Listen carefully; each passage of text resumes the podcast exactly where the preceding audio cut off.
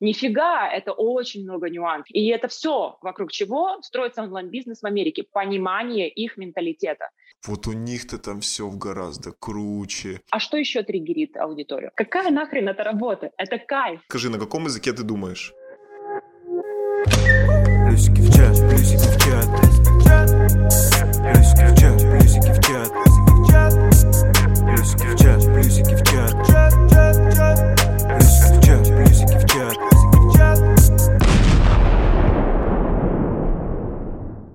Всем привет!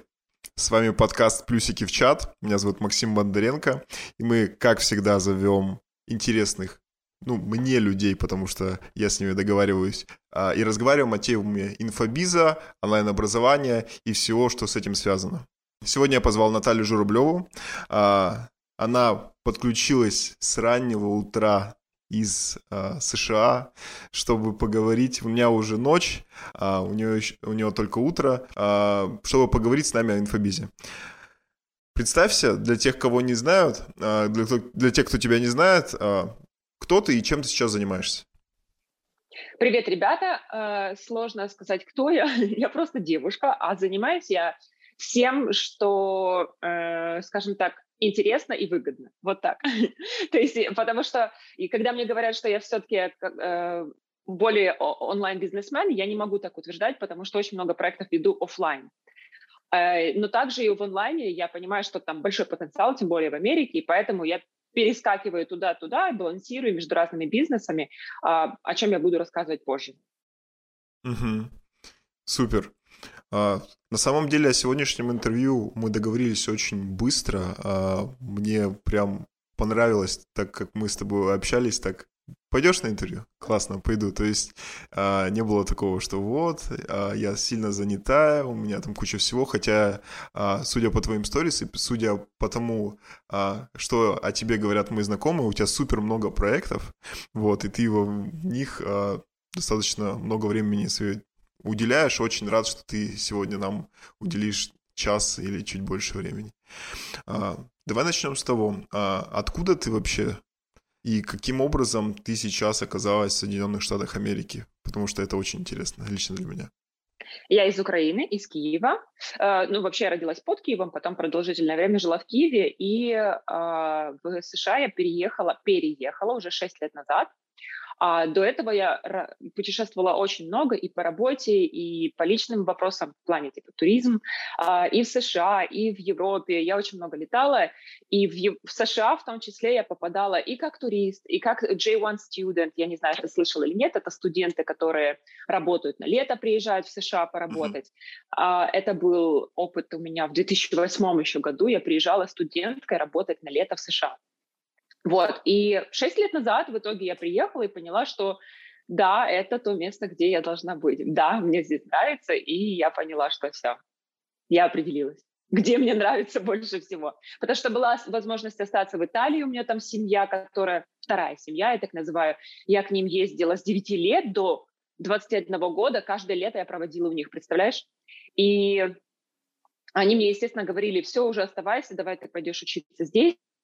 Но Америка меня привлекла именно тем, что здесь каждый свой. То есть нету такого, что ты из какой-то другой страны, вообще неважно, откуда ты, хоть с Луны, ты здесь свой. Потому что здесь все свои, все чужие и одновременно свои.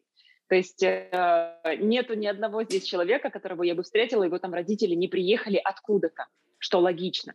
История не такая большая, как история Европы, поэтому, естественно, здесь все свои.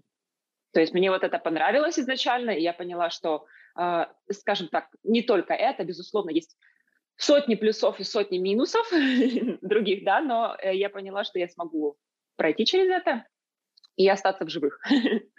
Угу. Давай немножко поглубже копнем в том, как ты вообще переезжала. То есть ты сейчас сказала, что в 9 лет ты часто ездила в Европу ко второй семье. Можешь поподробнее, что значит вторая семья? То есть это семья, как когда уезжают в Америку и там живут с семьей, там, примерно 3 месяца. Это такая же семья была? То есть люди, которые тебя приутили, или это немножко другое? Сейчас я расскажу. Есть такая программа, я уверена, многие они знают, потому что из Украины тоже многие дети ездили. Это какая-то программа такая была. Я до сих пор не разобралась, что это за программа толком была, но она считается, это программа по обмену, хотя обмена как такового не было. Приезжала только я к ним. Но это было, то есть они искали такой вариант, и их семья получала определенные льготы от государства. Налогах, в там, оплате счетов. Я точно знаю, что они получали от этого какие-то конкретные выгоды. И причем эта семья, которая меня приглашала, она не только меня приглашала, она из Словакии мальчика приглашала. То есть я не знаю, что это за программа в итоге, да, потому что это я всегда была маленькая, когда ездила туда.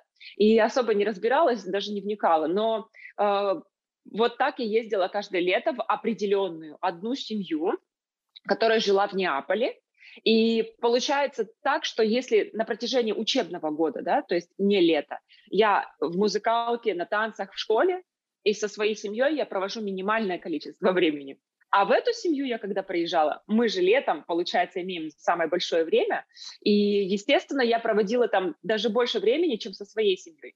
Понятно, что я выучила язык, понятно, что я уже ассимилировалась конкретно, я уже хорошо говорила на итальянском. И они мне потом уже в конце сказали: Наташ, давай переезжать, потому что ты можешь поступать здесь, ты можешь здесь учиться, мы тебе там поможем.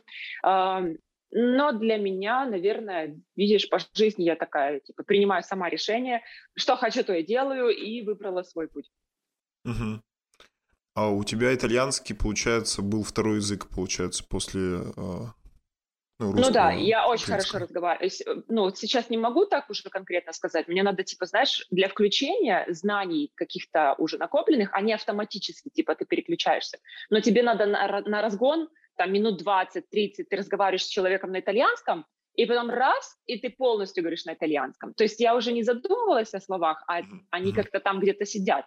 Но, под загрузку такую, да, устроить да, себе. Но по-любому надо какой-то определенный буфер времени для того, чтобы войти в эту струю. Я даже не знаю, как объяснить. Потому что уже мешается английский, уже мешается русский, итальянский. Я когда итальянцев здесь в Америке встречаю, я говорю, мы будем говорить так, что я буду мешать слова английский и итальянский постоянно. И так всегда, то есть я говорю на английском, хлоп итальянское, или на итальянском, хлоп английское.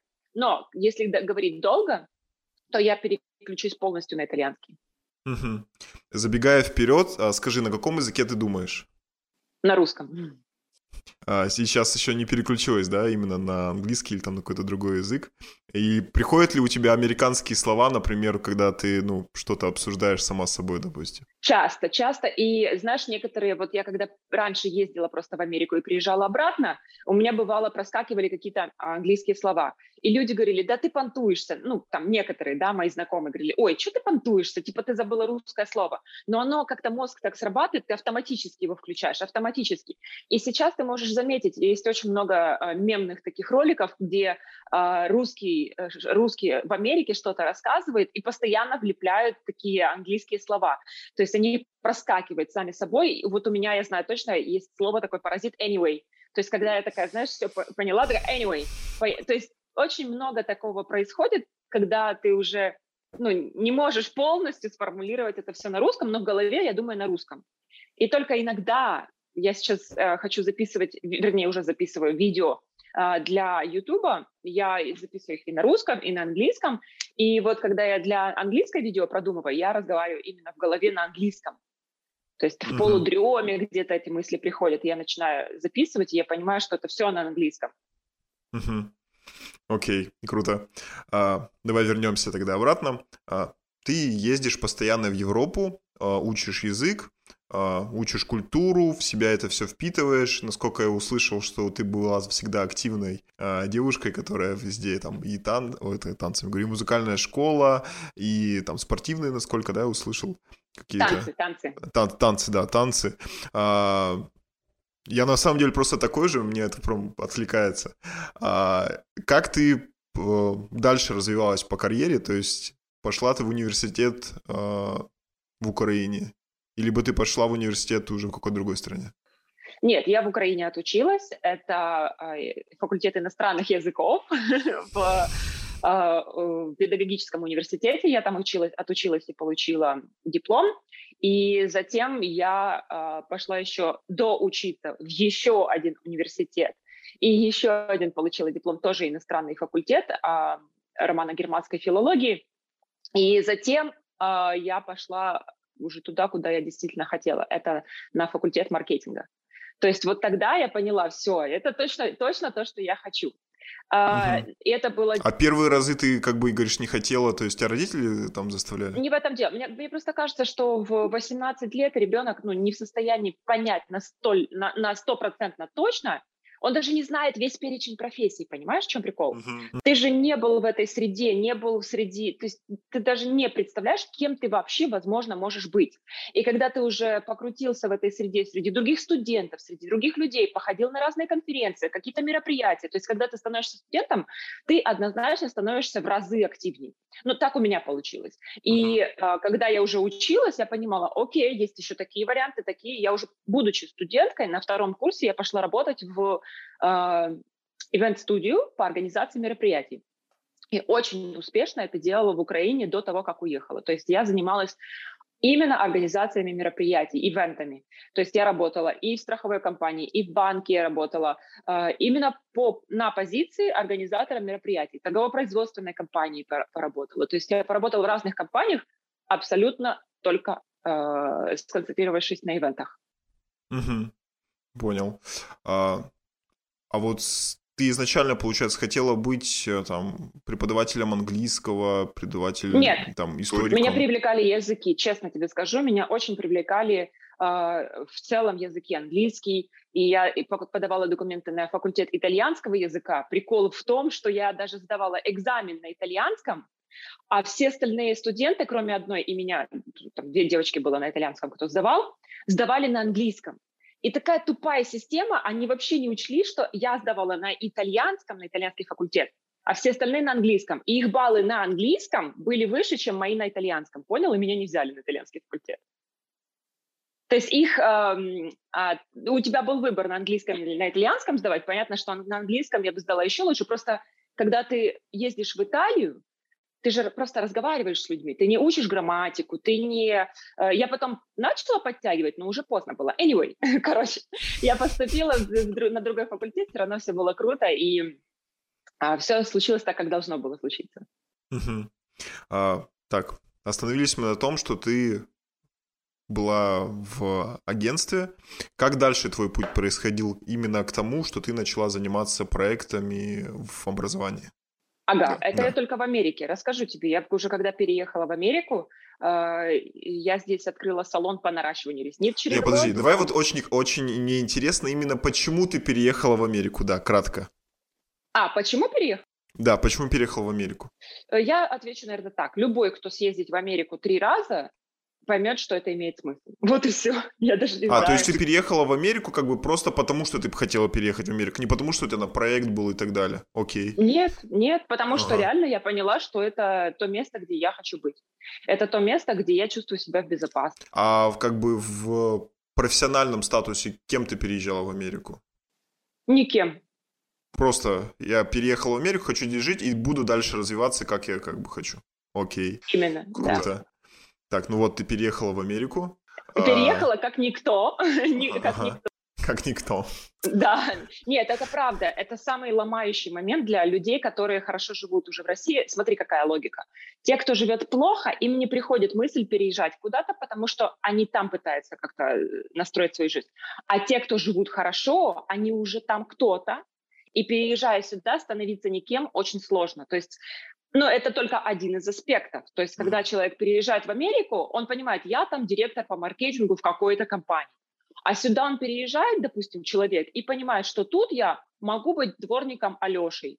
Я условно сейчас говорю, да, потому что здесь нету такого, что ты там крутой. Нет, безусловно, есть люди, которые приезжают по работе. Но таких меньшинство. Понятное дело, что таких меньшинство. Anyway, это самый, наверное, сложный психологический барьер. Я работала официанткой, когда переехала в Америку. То есть я пошла работать официанткой и, скажем... И в итальянский ресторан?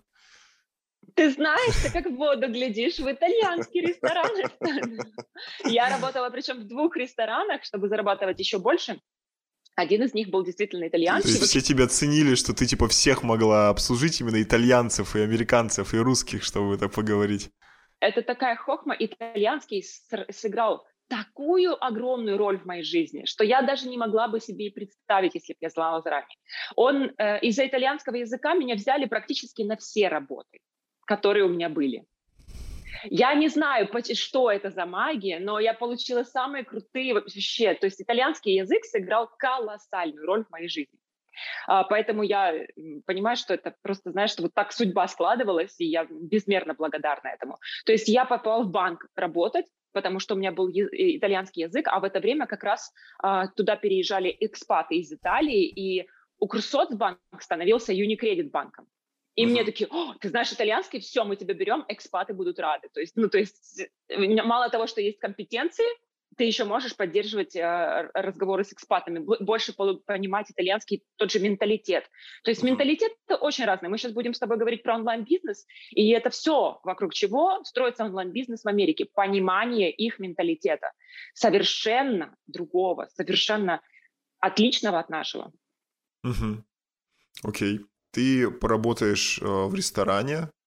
Какой у тебя следующий этап после ресторана? После ресторана я, когда приехала вообще в Америку в последний раз, я такая: девчонки, где здесь можно нарастить ресницы? Ну, мы такие девочки, да, из Украины, из России, мы же, конечно, ноготочки, реснички, все должно быть в ажуре. А они такие: нигде, тут нету нигде. И я такая: вы что, на приколе? Как это нету? А они такие: а есть одна женщина, она наращивает за $200, где-то там 2 часа езды. Я такая: в смысле за $200? В то время как в Украине стоило это, $20, знаешь, за наращивание. И я такая: за 200? Это какой год? Это 2015 год. Вот вчера, условно. И я такая: за 200? Они что, золотые наращивают ресницы? Они же отвалятся, в смысле, через 3 недели они опадают, и ты потом еще раз наращиваешь. Я не буду углубляться. Но я такая: за $200? Вы что? И я поняла, что там не хватает человека, который делает ресницы. И я такая: окей, это буду я. И я начала потихоньку обучаться делать ресницы. 1, 2, 3 клиентки, все, мне понеслось. Я обслужила, наверное, 500 человек перед тем, как я открыла прям свой салон, для того, чтобы быть уверенной, что у меня есть клиентская база. Подожди, обучаться, как ты обучалась? Если там никто не заработает. В онлайне все-таки. Конечно. То есть ты обратно в Украину условно слетала в онлайн и там обучилась? Условно. Условно, да. Самом деле это все возможно, если ты понимаешь... Знаешь, мне кажется, любое дело ты можешь, если ты знаешь специфику работы, ты можешь сам уже приноровиться. Благодаря тому, что я не училась у кого-то конкретно, вот я тебе сейчас просто эту цепочку сейчас быстро приведу. Благодаря тому, что я не училась ни у кого в офлайне, а в онлайне, многие вещи я должна была додумать сама. То есть тебя руку не могут поставить, там всякие вот эти движения. И благодаря этому я пришла к своей технике, к своей уникальной технике, которой пользуюсь до сегодня, и которой у нас в салонах, почему к нам ходят клиенты, они все как один говорят: блин, у вас держится. Ваша техника, я не знаю, что с ней такое, что это за техника, но у вас держатся ресницы. Принципиально другой уровень качества. И это... Ты такая: это всего-то суперклей. Там везде суперклей, но если я тебе скажу откровенно, это все везде суперклей используется, да, это достаточно мощный клей, но у других отваливается, они помыли там лицо, отвалились ресницы, там некоторые к нам в салоны приходят до сих пор, говорят: блин, вот у меня ресницы, 1 неделя, а там ничего не осталось практически, и ты понимаешь: girl, ты в классном месте, ты в правильном месте, сейчас мы тебе сделаем нормально. И то есть все к нам приходят и понимают: блин, круто, у меня здесь будет держаться, есть надежность, есть уверенность в качестве. И опять же, благодаря тому, что я сама должна была догадаться, как вообще это все делается, понимаешь? То есть больше мне никто не ставил руку, никто не говорил: вот здесь вот так, вот здесь вот так. То есть, по сути, это все происходило в онлайне, по скайпу мы с девочкой. А в Америке, скажи мне, есть такое, что они к русским обращаются, берем украинцев, там, россиян, всех вместе, как русских, они обращаются, что они знают, как стильно модно можно сделать. Есть. То есть у них такое? Есть. Когда к нам приходят в салон там вообще какие-то клиенты, они такие: а это что, русские тут делают, да? Ага, все, значит, можно оставаться. Типа русские делают качественно, русские... Ну, тут, знаешь, мне кажется, все сферы разделены. Маникюр делают вьетнамцы, там ресницы и красоту делают русские, то есть все американки всегда знают, но есть такое, знаешь... Красоту — это макияж, ты имеешь в виду, да? Вот, ну, то есть... Все, что касается лица, это филлеры, это гиалуроновая кислота, там, это какие-либо процедуры, аппаратные процедуры, да что угодно, все, что связано с лицом, если этим занимается русский, значит, все будет хорошо. Типа русские знают какие-то там секреты. Типа такого, знаешь, ну, то есть это условно, я говорю сейчас такой, это как бабл определенный, который так вот навис. Но при этом русские сами, как люди, считаются достаточно злыми, неприветливыми и не такими, как американцы, что, собственно, правда. Ну да. Как представитель, да, типа русских, когда выхожу во свой двор, а я... Живу в Екатеринбурге, и у нас самый, типа, такой район, это Уралмаш. И вот там все так ходят прям вот так вот. Пока как это, в душу не заглянешь, да, приветливыми точно не будут. Ну да, в Америке ты просто даже едешь в лифте с человеком, и он может тебя спросить, о, как твой день там прошел? И ты ему стоишь и расскажешь, как твой день прошел, а он тебе рассказывает, как его день прошел. Вообще, small talk здесь это настолько нормальная тема, там ты покупаешь какую-то чашечку кофе, и бармен может у тебя спросить все вообще. Что там, как дела, как ты съездила, там вообще все полностью small talk. Это вообще такая стандартная здесь приветливая тема, в рамках которой ты, собственно, не выглядишь дураком, если ты спрашиваешь какие-то вопросы. Мне это очень нравится в Америке, потому что ты можешь познакомиться практически с любым человеком. Вот, ну то есть... Не знаю, недавно, вот, например, я сажусь в машину, и ко мне подбегает чувак в потной майке там, и шортах. И я такая думаю, о, наверное, бомж хочет доллар попросить. А он такой, а в итоге оказывается, что он какой-то известный баскетболист, не баскетболист, бейсболист, бейсбол. Что он какой-то сонграйтер, что у него там его песни брали Emmy Award. Ну, то есть он реально крутой, и просто вот так мы с ним поговорили, и классно. Ну, то есть вообще, знаешь, без каких-либо этих. Ну... Круто. Вернемся, получается, к твоим навыкам. Ты открыла свой салон. Я услышал, что после 500 клиентов у тебя открывается свой салон. Что это было? То есть ты прям вот открыла помещение, где туда можно физически приходить? Или у тебя, ну то есть под салоном ты подразумеваешь, что к тебе домой все еще приходили? Не-не-не, это физическое прям конкретный физический салон? Да. Угу. Да. Что с ним стало? Все с ним хорошо, он работает по сей день. По сей день в том же помещении все работает. Крутяк. Помещение мы сменили на соседнее побольше, а так, да, по сей день все работает. Респект. Так, расскажи, получается, дальше по пути. Как потом я открыла еще один салон, затем я начала уже ездить как судья, потому что, видишь, 2015 год, это еще достаточно ранняя стадия была для Америки, и я начала участвовать в разных чемпионатах в качестве жюри по наращиванию ресниц, на конференциях быть спикером. То есть меня приглашали уже как человека, который может что-то рассказать про ресницы в ресничной индустрии. И затем я переехала в Майами и поняла, что просто город, в котором я жила, это был маленький город, и он туристический, он очень классный, он очень американский, но слишком спокойный. Мне нужен масштаб какой-то больше, потому что я сама из Киева, а в Киеве, да, не знаю, там, если ты слышал, там, ну, реально проекты на проектах, и там проект. Ну, столица все-таки. Угу. Движение, да. И мне этого не хватало. Я такая решила, все, я тогда перееду. Я помню, как сейчас мы с нашими девчонками, знакомыми, друзьями сидели, обсуждали, в какой город лучше переехать. То есть мы по-любому понимали, что надо переезжать. И я поняла, что Майами, один раз съездив в Майами, я тогда еще была замужем, мы с мужем приехали в Майами, и он такой, это город-мечта, мы здесь остаемся. То есть все, и мы приняли решение, собрали все шмотки, все вещи и переехали. А потом я поняла еще, что в Майами... я могу развернуться даже в своей деятельности по ивентам. Все-таки у меня очень большой опыт организации ивентов был. То есть у тебя в подкорке было, что надо как бы этим воспользоваться, да, только попозже. Да, конечно. Я не могла себе не дать волю, потому что я на всех ивентах отвечала за креатив. И, ну, чаще всего, если я не полностью за все отвечала.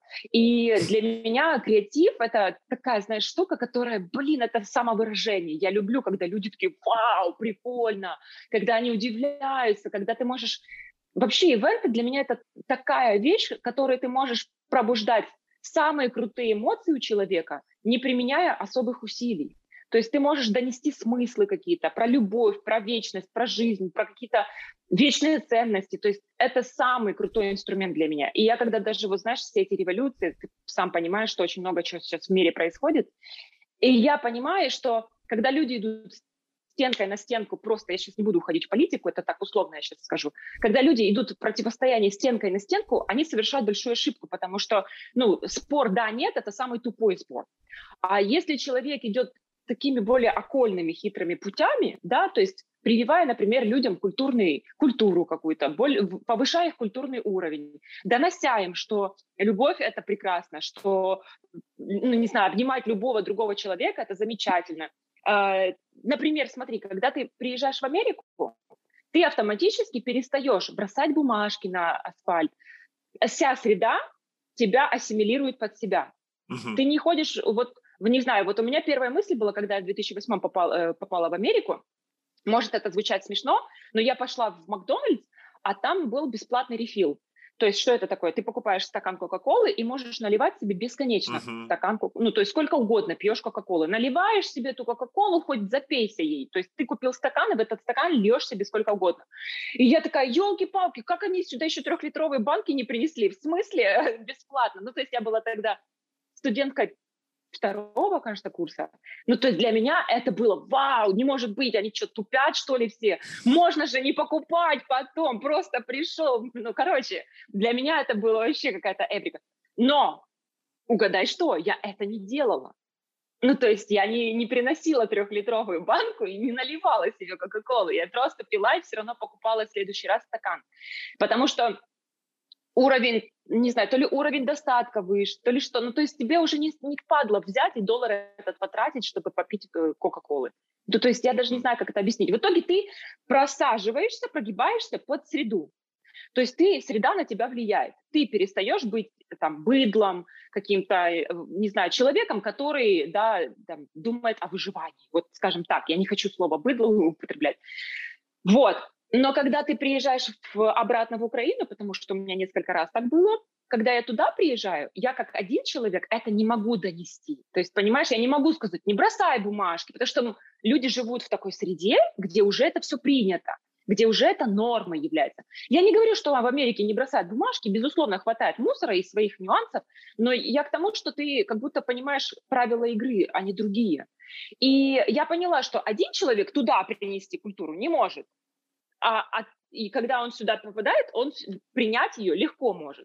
То есть массовые мероприятия – это как будто, знаешь, отдельная цивилизация, отдельный город, отдельная страна на тот период времени, где ты устанавливаешь правила, и все по ним играют.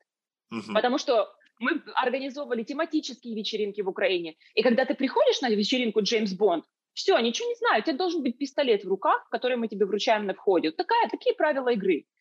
И ты как будто как человек принимаешь эти правила игры. Я сейчас очень условно все по верхам прохожусь, да, но просто человек, когда он принимает правила игры, он способен, знаешь, он открыт для этих правил, до него гораздо проще донести какие-то вечные смыслы, правильные смыслы, для чего мы живем и так далее. Anyway, я к чему это все говорила? Конечно же, ивенты я не могла не организовать в Америке, и я подумала: я делаю ресницы, у меня есть салоны по наращиванию ресниц, и я делаю ивенты. Что я могу сделать? Я организовала конференцию по наращиванию ресниц.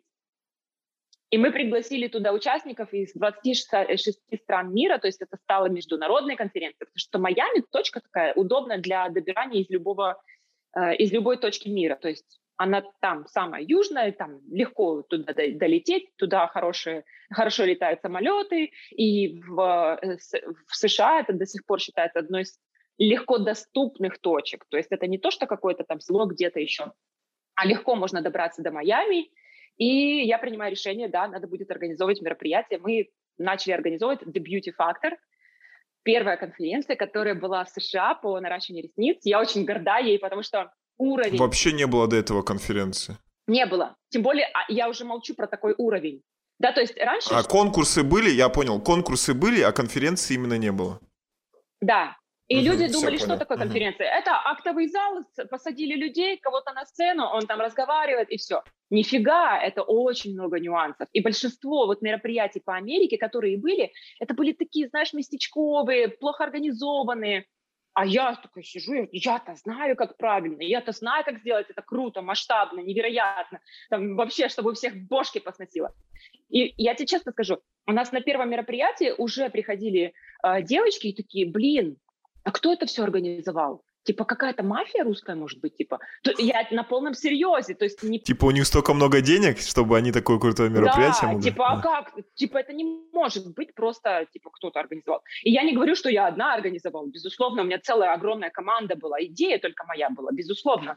Но сам факт, что американцам это понравилось, до сих пор мне пишут: Наташа, когда будет следующее? Из-за пандемии мы перестали их организовать. Угу. То есть последнюю ты организовала в 19-м, да, году? Да. Угу. Окей. Зафиксируем. Ты переехала в Майами. А у тебя муж был русский или американец? Русский. Мы вместе переехали вообще в Америку. Ага. То есть вы переехали в Майами. После этого ты сразу же организовала свое мероприятие. Или как вы... То есть какой был разрыв? Да, очень быстро. Мы за 3 месяца организовали первое мероприятие. Угу. У тебя сотрудники сейчас... Ну, тогда... Давай пока про тогда. Тогда были сотрудники русские одни, то есть которых ты нанимала на... Или были разные? Разные, конечно. Майами очень разношерстный город. Здесь большая популяция латинской группы, то есть очень много пуэрториканцев, венесуэльцев, кубинцев, ну, латинос. Ты, получается, сама обучала их с нуля, всех девчонок, которые к тебе приходили? А, подожди, ты путаешь. Ты сейчас про конференцию или про салоны? Я про салоны на самом деле. Окей, хорошо. В салонах тоже... Но давай, на самом деле оно не переезжает. Давай соберемся, мои мысли. Я имею в виду, в Майами, когда ты переезжала, у тебя уже были салоны в твоем прошлом городе. Так. Да. И, получается, ты приехала и начала открывать салон уже в Майами. Все. Я вот про них сейчас больше говорю. То есть в этих салонах у тебя работали большинство русские или вообще всякие разные?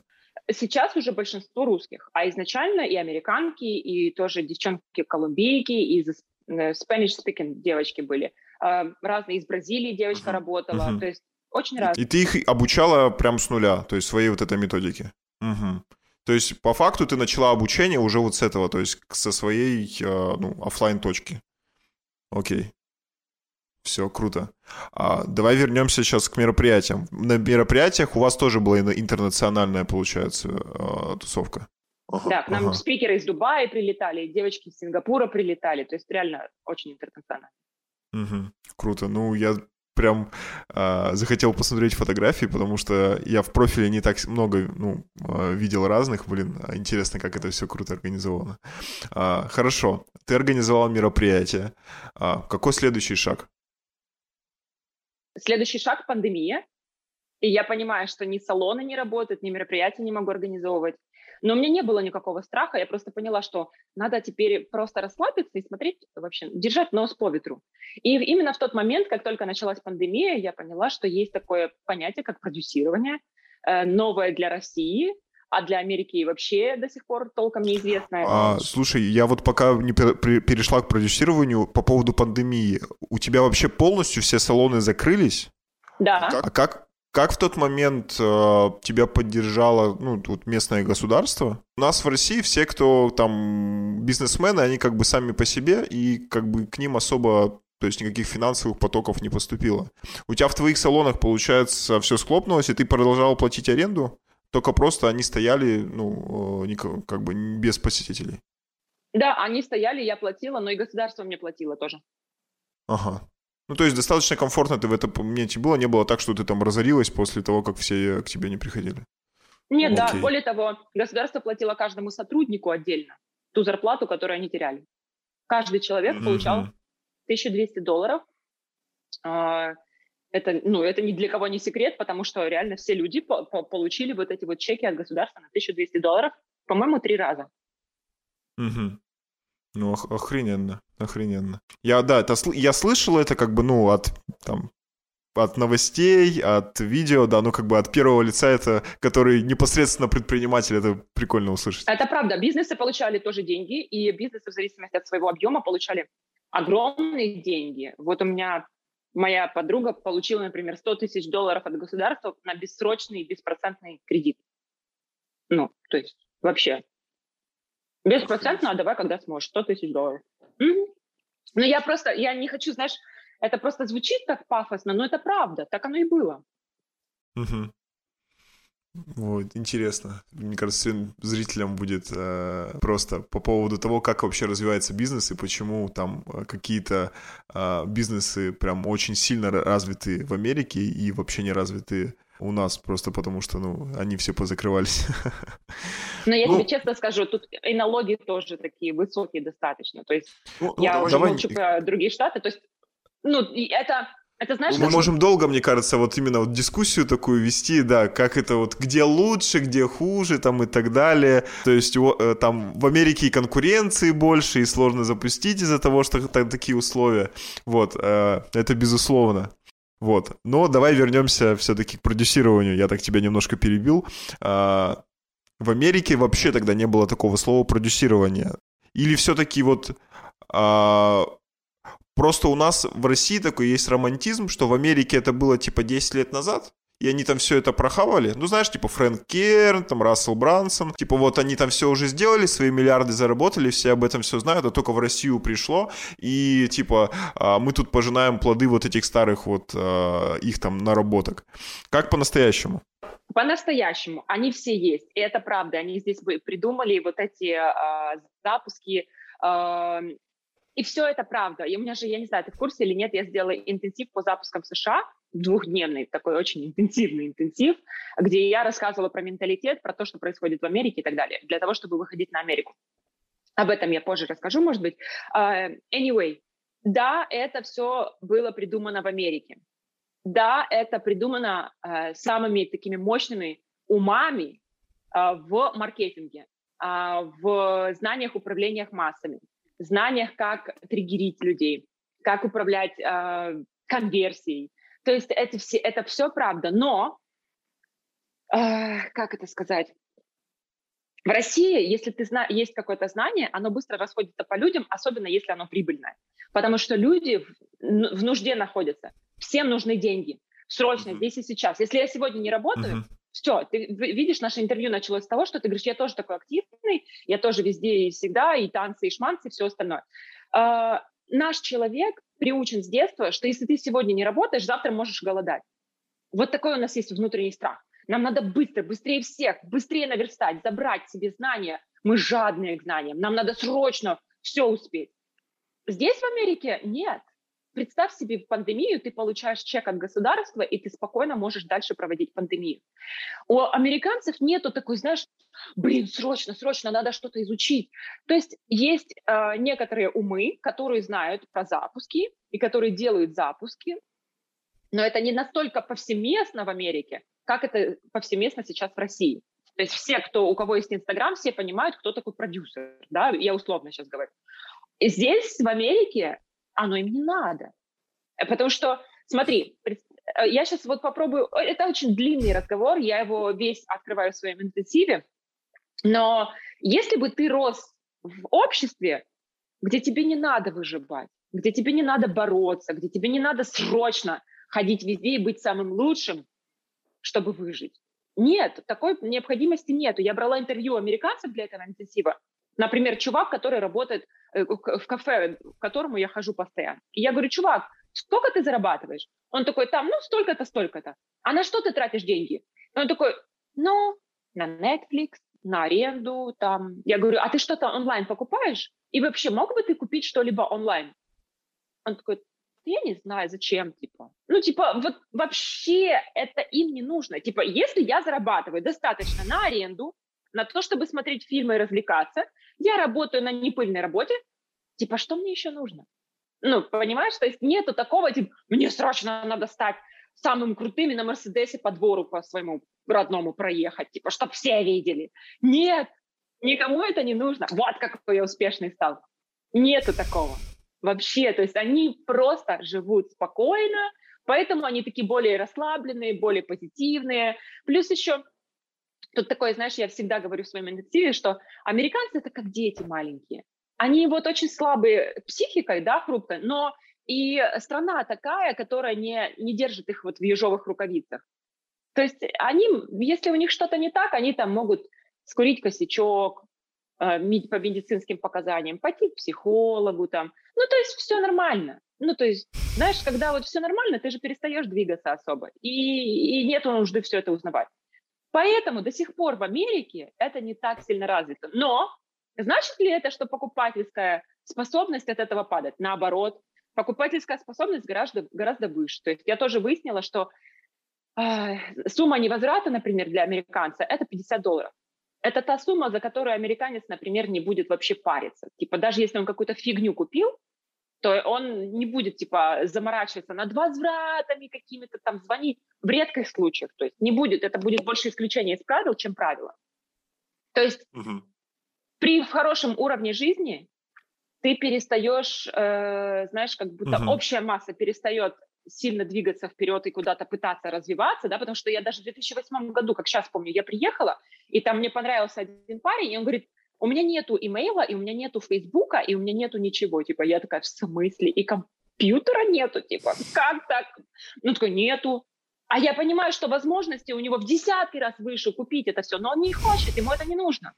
Понимаешь, да? То есть мы там свой компьютер в кредит первый покупали, чтобы быстрее наверстать все, что было самое крутое, передовое, быстро-быстро, чтобы все успеть, за миром успевать.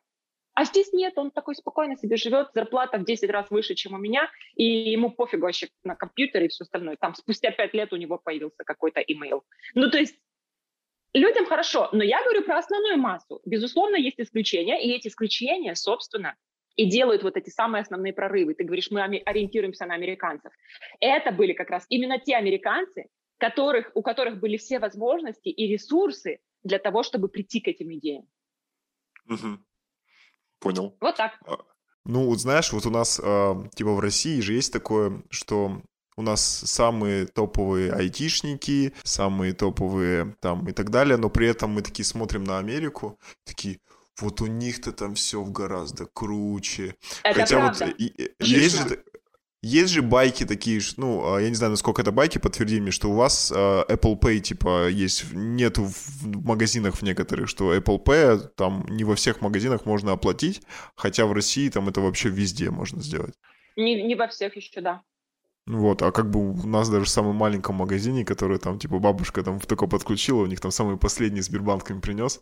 Ну, вот, пожалуйста. Да. То есть скорость, смотри, да, я уверена, что в Америке есть специалисты круче, ну, то есть самые ранние, новые, передовые технологии из-за ресурсов, они появляются здесь первыми, точечно, но вот в этих умах, да, которые, собственно, готовы принять это все. Но повсеместно не так. В среднем по больнице все гораздо хуже. Да, а вот, и как ты уже говоришь, да, многие бизнесы здесь не понимают, зачем им Apple Pay делать. Ну, то есть в наших салонах нету Apple Pay. Если ты мне сказал, я понимаю, какого хрена. Значит, будет. Это в конце, типа, что мы вынесли из этого интервью? Надо сделать Apple Pay. Они чеки до сих пор выписывают. Что такое чек? Это, вот, не знаю, ты открываешь банковский счет здесь, и тебе даются там несколько чеков, чековая книжка. И ты понимаешь, окей, у меня на счету там, допустим, $10,000, к примеру, там, давай $100,000, там, пример поинтереснее. $100,000 на счету. И ты такой, я могу сейчас с этой чековой книжкой, если я ее потеряю, она как деньги не значит ничего, да, по сути. А если я на ней напишу определенную сумму и вот мою подпись, все, она имеет силу. То есть я могу в любой момент выписать любую сумму любому человеку и дать ее.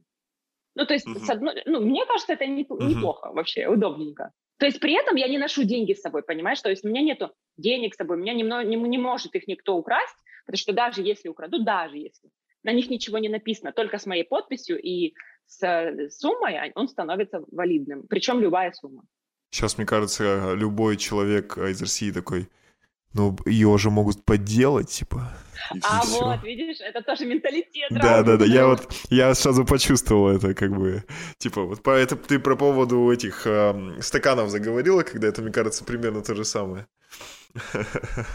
Я вот, например, машину редко закрываю, но я сейчас, когда, смотря в каких уже районах, потому что 2 раза ее все-таки обворовали, но в целом я очень беспечная, то есть я понимаю, что я здесь в безопасности, мне нравится это.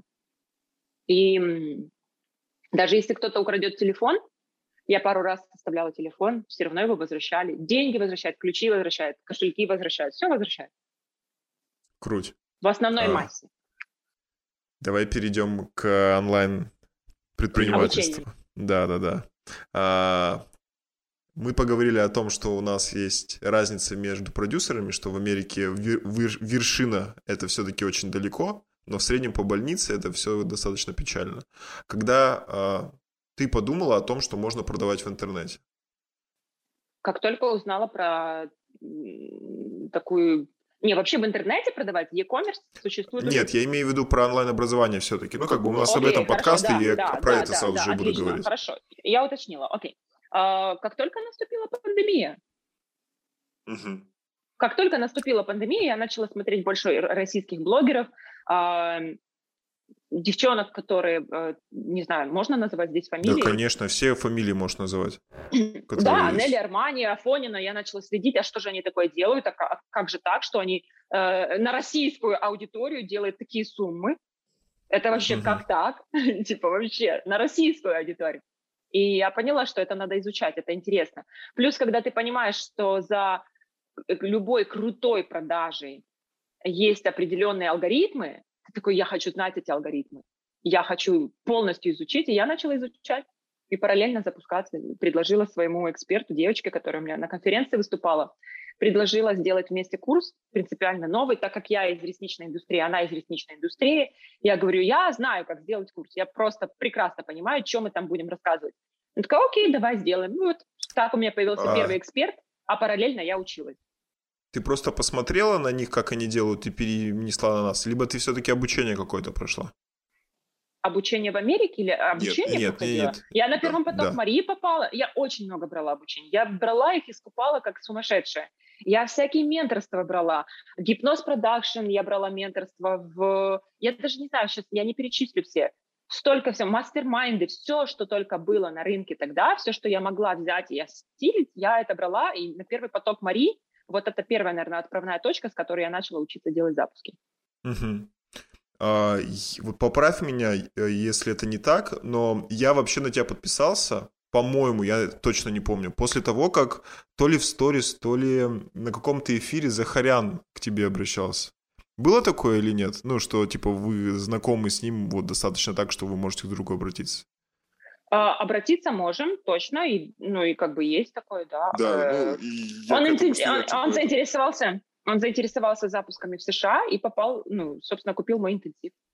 Ага, крутяк.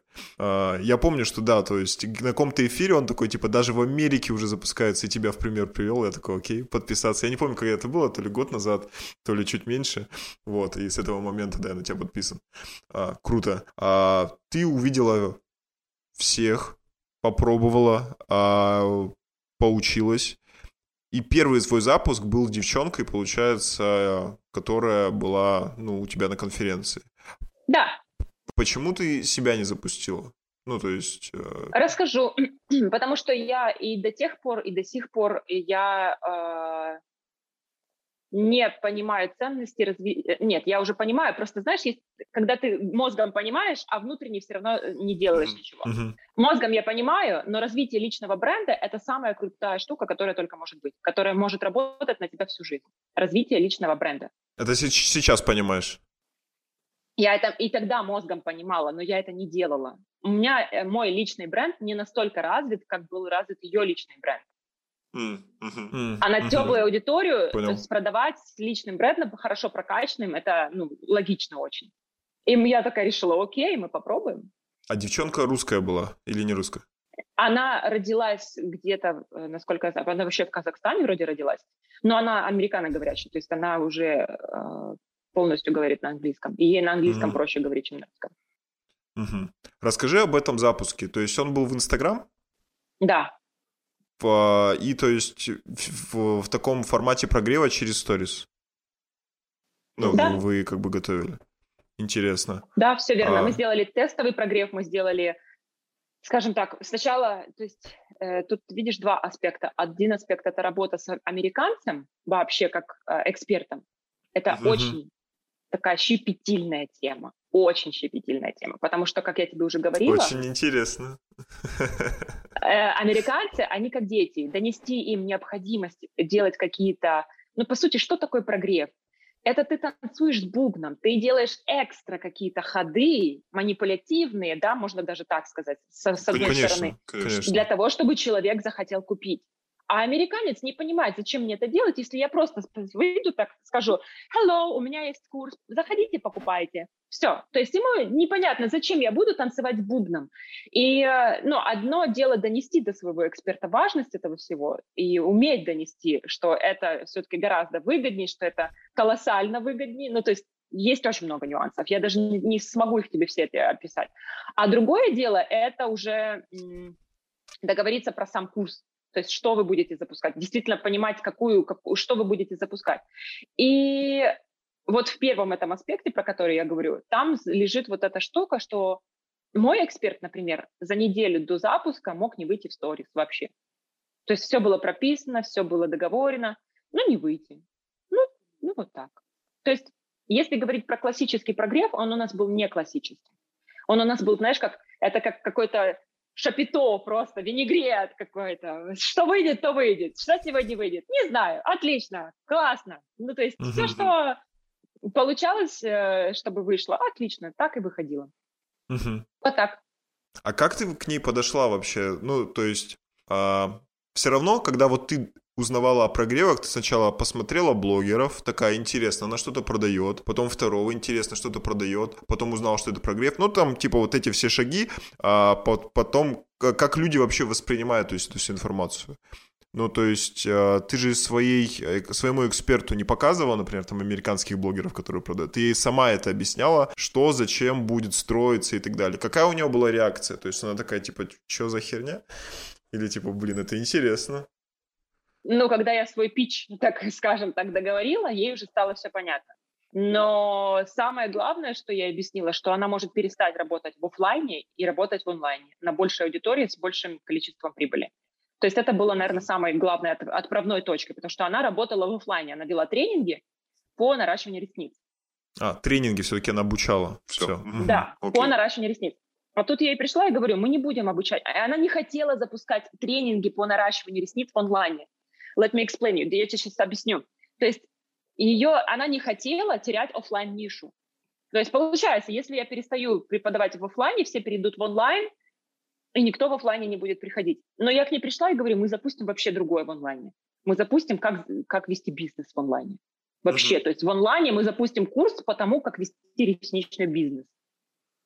Это никак не соприкасается с тем, как делать ресницы. То есть по-прежнему к ней приходят студентки в офлайне обучаться. Это совсем другая вообще штука. Смотри, можно ли, получается, научиться через интернет, вот, то есть, чтобы поставить руку там, и так далее, вот, ресницам? Я понимаю, что тебе это удалось, но вообще на массовом рынке это можно сделать, чтобы, ну, то есть, люди прямо хорошо сделали эту услугу? Можно. Угу. А у нее было такое, что она такая, блин, в онлайне этого нельзя обучить? Извини, сейчас я перебью тебя. Ты сейчас вот спрашиваешь вопрос, например, можно ли человека в онлайне обучить делать крутые запуски? Ты же сам понимаешь, что можно, но это зависит от того, кто учится и кто учит. Ну, конечно. Ну, то есть конечно. Это можно. Я все равно спрашиваю по поводу среднего, про больницы. То есть, типа, научиться, условно, делать запуски в офлайне и не в онлайне как бы ничем не отличаются, просто по специфике. Ну, как бы, какой-то прикладной навык, он все равно отличается. Понятно, что, типа, я, задавая этот вопрос, я сам знаю на него ответ, но мне просто хочется услышать твое мнение по этому поводу. Люди, вон, учат делать операции онлайн. То есть, можно. Да. Это точно. У меня у самого школа по обучению врачей блогингу, личному бренду. То есть мой эксперт обучает, как в интернете врачам вообще развиваться. И то есть, да, когда говорят, например, в России нету там телемедицины, ну, у нас реально еще как бы не дошло здравоохранение, что у нас можно по интернету лечить, это незаконно. Ну, как бы много всяких тонкостей, все дела, но вот, в общем, что это незаконно. Но при этом между больницами есть телемедицинские конференции, и люди даже подключаются на операциях, там, удаленно, чтобы сделать какие-то операции. Ну, то есть, просто как-то это вот так вот ведется, что, типа, это, да, это как бы, типа, незаконно, но в общих случаях такие штуки есть, и как бы думаешь, ну, блин, как бы, знаешь, в американских, насколько я знаю, судах есть такая штука, что если там какое-то дело было закончено так, то потом к этому делу возвращаются как, ну, к примеру, типа вот, типа мы будем следовать тому, я думаю, в обучении возможно быть такой. Вот, ладно, это такое лирическое отступление. Скажи, сколько ты на первом запуске заработала денег, если это можешь сказать, вот, и был ли это реально блинкомом, либо ты сразу же сделала прибыльный запуск? Нет, это был блинкомом, но мы сделали сразу же прибыльный запуск. Это был блинкомом, но мы сделали, ну, то есть мы сделали прибыльный запуск. Это мы сделали, получается, в долларах 200 с чем-то тысяч. Ну, я просто в рубли, когда перевела, я поняла, что это 15 миллионов, и все, и забыла доллары. Потому что, видишь, я, опять же, я там больше общаюсь с российской аудиторией, несмотря на то, что в Америке запускалось.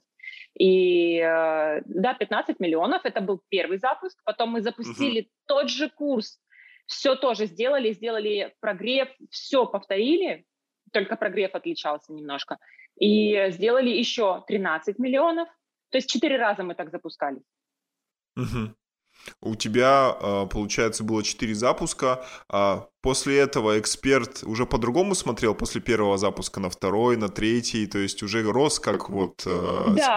Да, конечно, конечно. То есть, скажем так, эксперту было уже проще понять, что это прибыльно, что это стоит того. Ну, то есть деньги на счете ее больше мотивировали выходить в сторис. Безусловно, безусловно. Это 100%. Безусловно, это мотивировало. Безусловно, по проторенной дорожке проще двигаться. Но, скажем так, работа с американскими блогерами, экспертами достаточно сложная штука. Ты должен забыть о своей личности. Ты должен забыть о своих прихотях, о своих желаниях. Ты должен полностью прогнуться под все вот эти капризы, желания, все про все, ну, вот полностью забыть про себя. И, ну, скажем так, мы не стали делать больше запусков пока что, потому что это какой-то, знаешь, типа, вот есть определенные этапы вообще в жизни, и есть определенные этапы в сотрудничестве, в бизнесе. Я думаю, что все, ну, скажем так, подчиняется этапности. И вот сейчас такой этап, когда мы, типа, знаешь, вот, а что это было? Типа анализируем, что это было, как это было, насколько это было. Потому что запуск – это не только про прибыль. Запуск – это про взаимоотношения, коммуникации, про кайф от процесса, про то, как… Ну, то есть я, когда организовывала мероприятие, мне пофигу было, какую мы сумму зарабатывали тогда. И я понимала, что самое главное, чтобы я кайфанула, чтобы я увидела этот взгляд у людей. То есть процесс тоже должен иметь такой, знаешь, зажигательный момент. Не хочется делать что-либо ради только какого-то результата, но и ради процесса самого. Я не знаю, смогла ли донести мысль, но вот если процесс и результат, они такие оба классные, сочные, вкусные, настоящие, тогда это, ну, такая повторяющаяся история. Ну, я понял, что ты как бы раньше отвечаешь на мой вопрос, чем как бы я его задал. Смотри, у меня вопрос технический. Сколько было вообще у тебя подписчиков? Ну, не у тебя, а у твоего эксперта на момент первого запуска.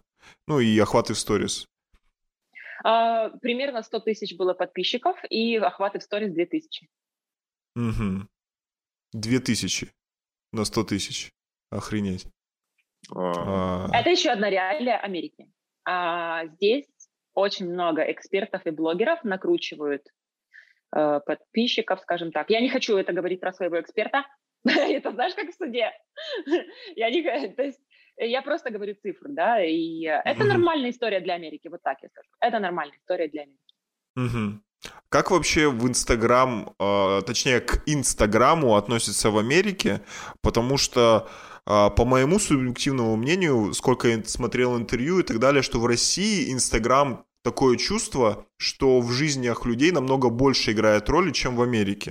То есть в Америке Инстаграм — это типа, ну, не такое приложение, в котором они каждый день заходят, там смотрят все сторис, там комментируют, там и так далее. А можешь немножко свой комментарий сделать? Я бы так не сказала. То есть Инстаграм много пользуется в Америке? Да, Инстаграмом, ТикТоком много пользуются. Я даже не могу тебе сказать по цифрам, безусловно, но мои сторисы, все мои американцы, кто меня знает, смотрят мои сторисы каждый день. Угу. Ну, то есть я вижу, что они достаточно активно пользуются этим инструментом. А вот приложение Snapchat сейчас так же популярно, как было? Нет, не так. Раньше он был более популярен. Ну, то есть, я вот это хотел как раз узнать, что, вот, типа, можно ли сделать запуск в Снэпчате, типа, ну, условно. В теории можно было бы, да, любая площадка, которая предоставляет какие-то визуальную картинку или может нести информацию, может являться платформой... Нет, просто это ближе к сторис, ну... Да, смотри, я сейчас говорю именно от себя. Безусловно, я не могу сказать за США, за статистику, я ей не владею. Но из моих знакомых, да, из моего окружения, моих знакомых, Snapchat'ом перестали пользоваться вообще. То есть раньше прям поголовно пользовались, а сейчас нет. Ну, Инстаграм так съел Snapchat. Круто. Можно и так сказать. Или ТикТок. Ага, ну...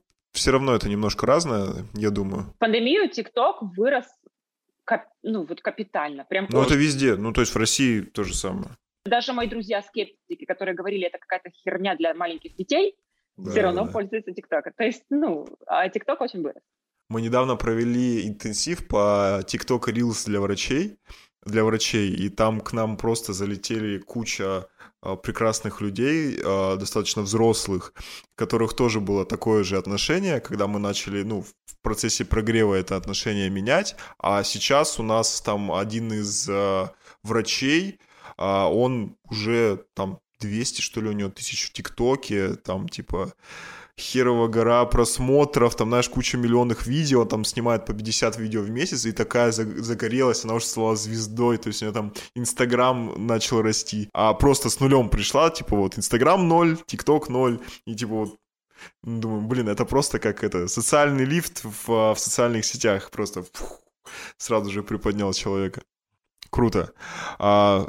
Скажи, были ли у тебя еще запуски с другими экспертами? Кроме того эксперта, с которого ты начинала? Скажем, я не могу сказать, что были, потому что после этого эксперта я поняла, что мне нужно качать личный бренд и заниматься своим запуском.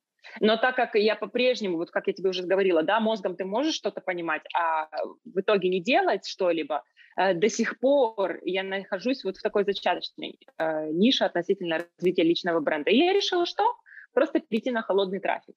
То есть я медленно сейчас делаю запуск свой, очень медленно, очень планомерно, очень размеренно, для того, чтобы сделать свой на холодную аудиторию запуск.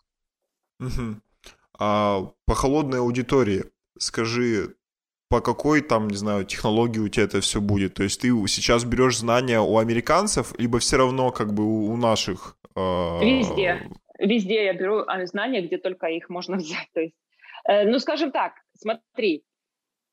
Учиться запуском – это как узнавать еще больше, а что еще триггерит аудиторию, То есть, ты не можешь…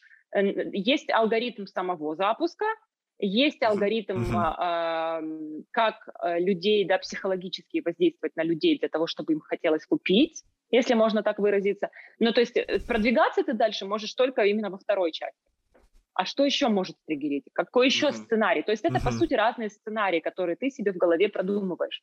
И ты видишь сценарии других людей и для себя подчеркиваешь, какие бы из них ты взял, какие из них сработают. Мы все равно опираемся на свое мнение. То есть, мы же не можем заглянуть в будущее и сказать, это будет успешно или нет. Мы такие, окей, это должно сработать. И вот в этом направлении я развиваюсь. То есть, по сути, я сейчас смотрю, какие запуски есть в моей нише, какие запуски есть вообще в Америке, а какие в России. И отовсюду я беру свое что-то, знаешь, так, цепляю немного. Круть. Тогда расскажи еще, мы хотели к этому вернуться, про твой интенсив.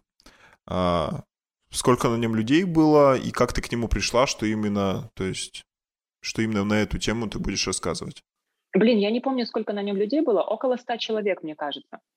Это связано с тем, смотри, что, почему, кстати говоря, для меня это тоже была неизвестная тема, и я поняла, что русский, который не был в Америке, ему настолько сложно вообще понять, как здесь запускаться, то есть он не может, знаешь, так как вот я тебе буду рассказывать как про жизнь на Луне.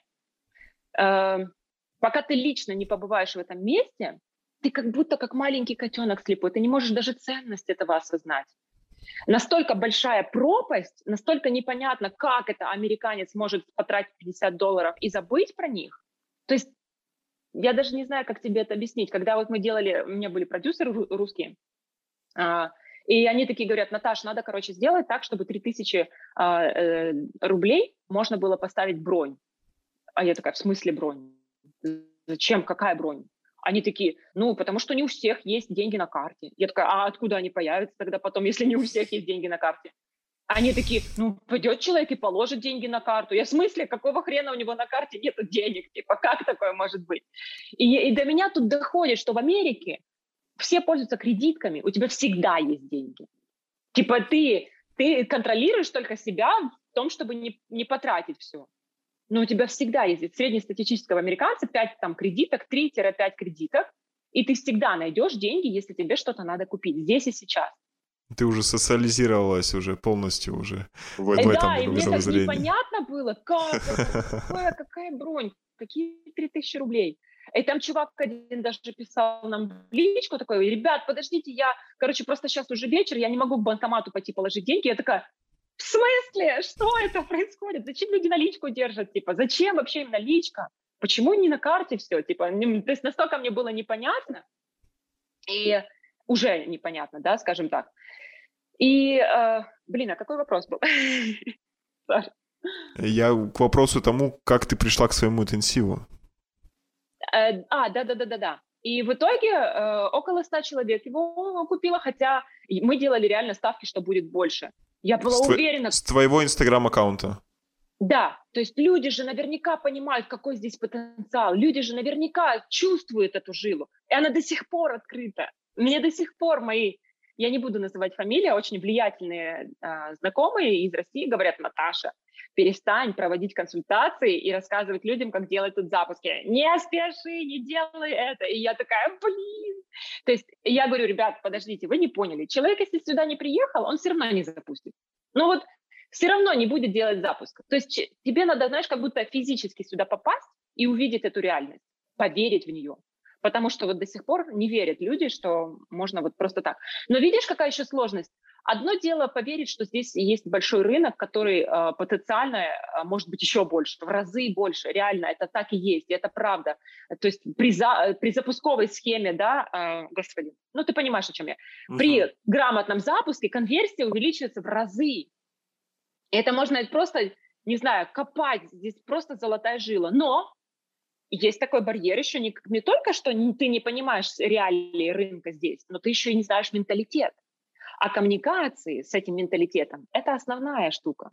То есть как ты будешь настраивать эти коммуникации. Поэтому у меня интенсив, он не про то, как сделать запуски, он про то, как раз, чтобы понять менталитет, как мыслит американец, не только клиент, но и эксперт.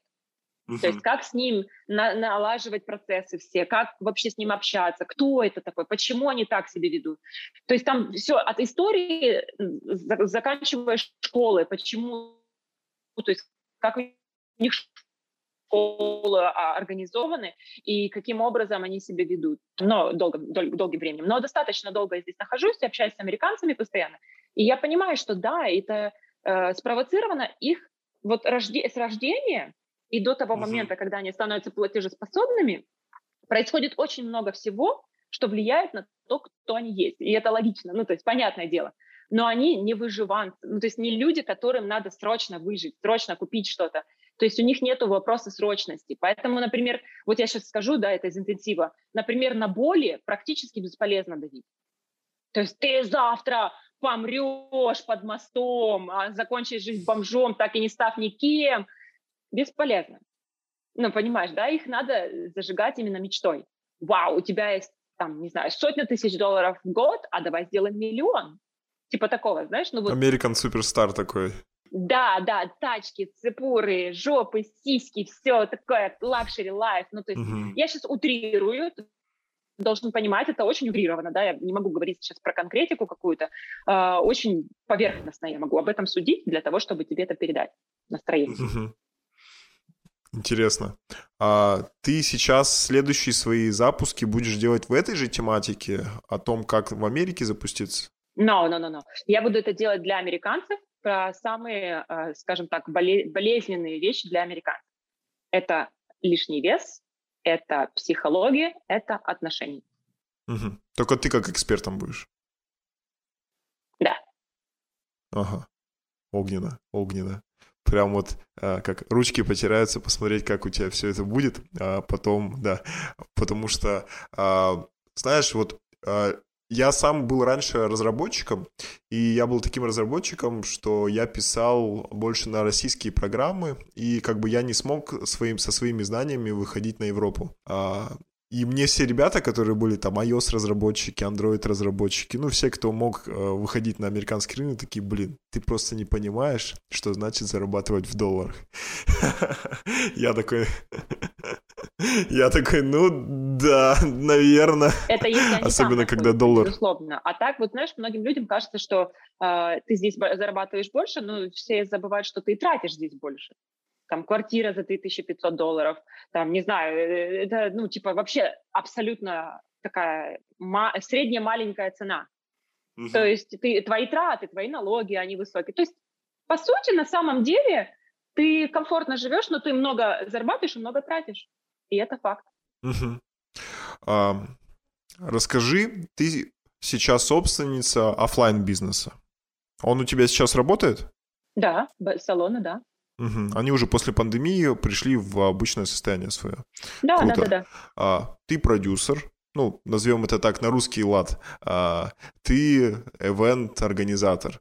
Как сейчас твои роли в твоей, как бы, если взять твою жизнь как 100%, как сейчас распределяются эти роли, ну, в реальном, как бы, времени? По поводу салонов я ушла из операционки. Почему вообще несметно рада, и я туда, ну, то есть я туда влажу настолько, насколько необходимо мое вмешательство. Ну, то есть есть люди, которые работают, есть менеджер, который ведет, управленец, да, который ведет бизнес, и это, наверное, счастье, когда ты выходишь из операционки своего бизнеса, он продолжает работать, наверное, это самое большое счастье для любого человека. Это та мечта, к которой стремятся все, мне кажется, да, все бизнесмены. По поводу организации мероприятий, я по-прежнему планирую на следующий год делать Beauty Factor, потому что очень много людей кидают заявки, пожалуйста, организуйте. Вот прям прошлые участники, они сравнивают с теми мероприятиями, которые уже организовывались, и они такие, блин, ну надо что-то такое. Плюс я не буду уже дальше. Ну, то есть это планируется однозначно. И у меня есть много сумасшедших идей еще в моей голове. То есть у меня такая, знаешь, мои идеи идут быстрее моих возможностей, скажем так. И при правильном менеджменте, я думаю, что мне удастся их совершить в следующем году. Я там планирую делать один из прогревов в виде реалити-шоу. То есть это я так поделюсь уже секретно, да. Я планирую делать... Ну, короче, есть очень много интересных проектов, которые я хочу запустить в следующем году. Вот так. Кайф. Я бы заплатил за, как за Netflix, знаешь, смотреть за реалити-шоу, как ты это все запускаешь. Я знаю. Это тоже, кстати, одна из идей. У меня есть, опять же, знакомый, который говорит, давай запускаться в США. Я говорю, отлично, а давай сделаем еще помимо этого, типа, вот это, как это, скрытая сторона, где мы показываем, как мы это все делаем. И он такой, нет, не хочу. Я такая, давай, это интересно. Ну, короче, мы сейчас... Это, знаешь, я, ну, сам баскетболист, вот, и слежу за вот американской культурой с этой стороны, то есть, ну, там о поп-звездах знаю тоже с этой стороны, как там, типа, как они со спортсменами, как какое-то общее там мероприятие проводят, вот, и удивлялся всегда, что в Америке очень много реалити-шоу там на ТВ, на каналах, хотел сказать, федеральных, ну, на кабельных каналах о том, типа, как живут звезды. Типа, вот, как, типа, Дом-2, только вот, как я дома живу. То есть я вот там... Кардашьян вроде какие-то проводили, там потом Ламар Болл, там про сыновей рассказывали. Да. А в России почему-то все перешло в Инстаграм, и как бы типа все Дом-2 в Инстаграме проводят, а как бы на телеке-то вроде ничего нету такого. Прикол, что это же можно уровень поднять в Инстаграме и проводить такие прям мощные реалити-шоу, прям масштабные, крутые. Да, интересно. Интересно, как все разворачивается. Прям мне нравится, как наша беседа идет, что так плавно подошла к тому, что, типа, как ты вообще будешь и какие идеи. Мне, знаешь, вот я к чему это говорю, что с некоторыми людьми разговариваешь, и ты должен из них, ну, спросить, а как у тебя, что там будет? Ты такие, да вот, типа, ну, вот что-то будет, и глаза как бы не загораются, потому что им страшно. А у тебя с тобой общаешься, ты такая, блин, у тебя так хоп, глаза такие, фух, огнем, как это все будет. Я очень хочу. У меня вообще бьюти-фактор... Бьюти-фактор — это, знаешь, как какая-то вот я сплю, и мне приходят какие-то бредовые идеи. Я такая быстро их записываю. Например, следующий бьюти-фактор, вот мы один отменили, да, а он должен был быть в стиле «Алиса в стране чудес». И я позиционировала его, типа, как это как наркотики, только без наркотиков. Типа, приходите. Типа, знаешь, на мероприятие «Алиса в стране чудес». И там я представляла себе, что там будут кальяны, какие-то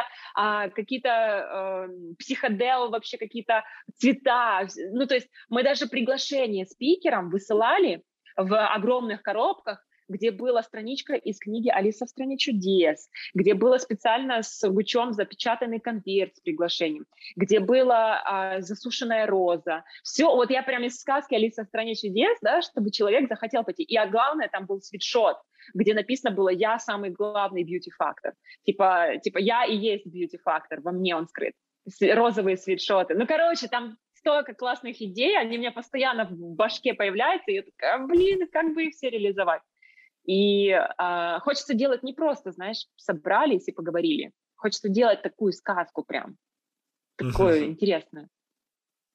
Интересно. Смотри, ты вот сказала, что прошла очень много курсов в Америке, в России, очень много информации. Что бы ты посоветовала ребятам, кто сейчас вот только начинает свой путь, вот, ну, либо только начали, куда, может быть, сходить, поучиться, что-то посмотреть. В России? В России, ну, можно и в Америке, если люди знают английский язык. Ну, смотря, знаешь, я тебе скажу так, всегда нужно сначала определить цель, а чего ты хочешь. Вот я помню, недавно проводила консультацию девочки, и она говорит, я хочу запустить хоть кого-то в Америке. Хоть кого-то, ну вот вообще хоть какой-то запуск. И я ей объясняю, из-за того, что твоя цель не конкретна, ты ее не реализовала до сих пор. Из-за того, что ты хоть что-то, хоть как-то хочешь, да, у тебя есть какая-то прозрачная цель, призрачная цель. Надо изучить блогера, понять, что ему нравится, какие продукты у него есть, какой продукт ты можешь ему предложить альтернативный, как ты можешь упростить его жизнь. Кто вообще ты в его жизни, чтобы прийти и сказать, я могу тебе помогу тебе заработать больше? Как сделать так, чтобы он тебе поверил? То есть мы с ней разбирали прям, вот знаешь, с самого низа, с самых скриптов ее, которые она отправляла блогерам. Она говорит, блин, много разослала, никто не отвечает, никто не хочет работать. Я говорю, потому что ты хочешь запустить хоть что-то. Ты не хочешь запустить конкретного человека, ты не изучила его аудиторию, его специфику. Ты должна зайти и прям, знаешь, понять, блин, вот такое мы можем запустить вместе, вот к такому результату мы можем прийти вместе и с этой позиции разговаривать с человеком. Какую пользу ты ему можешь принести?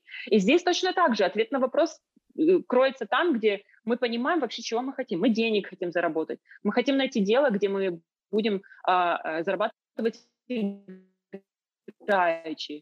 Мы хотим как-то узнать новые знания или научиться продавать. Ты же понимаешь, что запуски — это не про продажи только онлайн-курсов. Это вообще, в принципе, про продажи, про вот эти все манипулятивные фредовские способы того, как триггерить на человека для того, чтобы повысить конверсию продаж. Это не только про запуски, это про любые продажи. И то есть, когда человек понимает, я хочу заработать, например, такую-то сумму, какими способами... То есть надо понимать цель. И когда ты спрашиваешь меня, к кому пойти, да сейчас все предлагают абсолютно стандартную схему запуска. Ну, как все, да, мы знаем эти фамилии. Захарян, Причем мне нравится, как делает Захарян запуски, мне нравится, как он учит, и это всегда, знаешь, это с таким сопровождением, как будто мама и папа тебя ведут за руку. То есть вот это стопудовый огромный плюс, когда ты уже потерялся, как, знаешь, как ребенок, ты говоришь, блин, что делать, тебе могут посоветовать люди более экспертные, более опытные. Маричева, Марии, you name it. Как говорят американцы, триллион фамилий уже, за которым можно пойти учиться запуском. Угу. Это уже давно не секрет, и понятное дело, что все прекрасно понимают, где можно поучиться. Вопрос, что нового ты привнесешь в это. А в чем, видишь, я, например, вот это было понятно, это стечение обстоятельств, что я начала делать ресницы, но у меня был ивент-опыт, и я это все соединила. А что такого в тебе есть уникального, что тебе нравится делать, и это очень важно, что тебе нравится делать, и ты можешь привнести это и быть в этом самым крутым, самым классным, самым лучшим. Например, вот я сейчас ищу человека, который будет монтировать мне ролики на YouTube. И я до сих пор не могу найти человека, который, знаешь, как nerd, это американское слово, такой заучка, да, но в хорошем смысле, который будет, знаешь, каждые 3 секунды делать какой-то эффект, чтобы картинка была максимально динамичная. Какой-то человек, который, ну, знаешь, прям хочет это делать. Не потому, что ему заплатили, он должен сесть там и что-то монтировать, а прям хочет. И вот таких людей, которые хотят делать то, что они делают замечательно, их они просто на самой высокой цене. Угу. Вот у меня сейчас девочка, которая делает сайт нам, я поняла, что она просто кладезь сокровищ. Она настолько делает крутые дизайны, и сейчас за время работы со мной мы уже видим, как ее цена увеличилась в 4 раза. А я такая себе сижу и понимаю, блин, она того стоит. Я бы заплатила в 4 раза больше. Она реально того стоит. Деньги лежат там, где ты что-то делаешь с таким удовольствием. То есть она мне предлагает не только то, что я попросила, но и что-то экстра. И это такой кайф, я не знаю, как это даже объяснить. Когда человек делает что-то, что ему нравится, и что, в чем он может принести свою value, ценность. Ценность, да. Это вообще супер просто. Ну, то есть, я не знаю, ты понимаешь, о чем я говорю, да, сейчас? Вот веришь ты или нет, но вот 3 подкаста уже подряд, мы заканчиваем подкаст, это примерно одной и той же мысли. Вот, реально, мы приходим через весь путь человека в конце к тому, что ты можешь пожелать нашему зрителю, и к этому уже все идет, что, типа, все на том, сколько вы можете на этом заработать, не заканчивается. То есть это наоборот, там, типа, последнее. Нужно сначала понять то, к чему ты идешь. Блин, просто супер. Мне вообще большое удовольствие слушать. То есть к чему вообще наша беседа сегодня пришла. Кайф. Спасибо тебе, Максим. Я думаю, на этом мы будем завершать. Окей. Если тебе есть еще что-то сказать под конец, давай на этом завершим. Ты все сказала. Я понимаю, что человек, принося свою главную ценность в мир, а это именно то, что он делает с удовольствием, может прийти к финансовой независимости.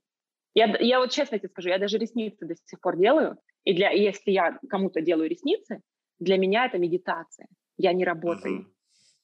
Для меня это чисто медитация. Ты сидишь такая и делаешь ресницы. И играет прекрасная музыка, и классный вид за окном. Какая это работа вообще? Какая нахрен это работа? Это кайф. И вот найти свое вот дело я желаю каждому, чтобы каждый мог кайфовать от того процесса, в котором он находится. Супер. Спасибо тебе сегодня за беседу. Спасибо. Да, я очень рад был сегодня с тобой поговорить. Этот час для меня просто пролетел незаметно. Спасибо тебе, Максим. Удачи тебе, хорошо. И, в общем, я жду там, где можно будет посмотреть это все. Ребята, с вами был подкаст «Плюсики в чат». Если вы смотрите нас на YouTube, ставьте лайки, подписывайтесь на канал, потому что будет еще много и много крутых интервью. Пишите комментарий о том, какое вы инсайт сегодняшнего выпуска вообще получили. Если вы нас слушаете в подкаст-платформах, пишите тоже комментарии, отзывы о нашем подкасте. Подписывайтесь на Наталью. В описании будет ссылка на ее Instagram. Подписывайтесь на меня.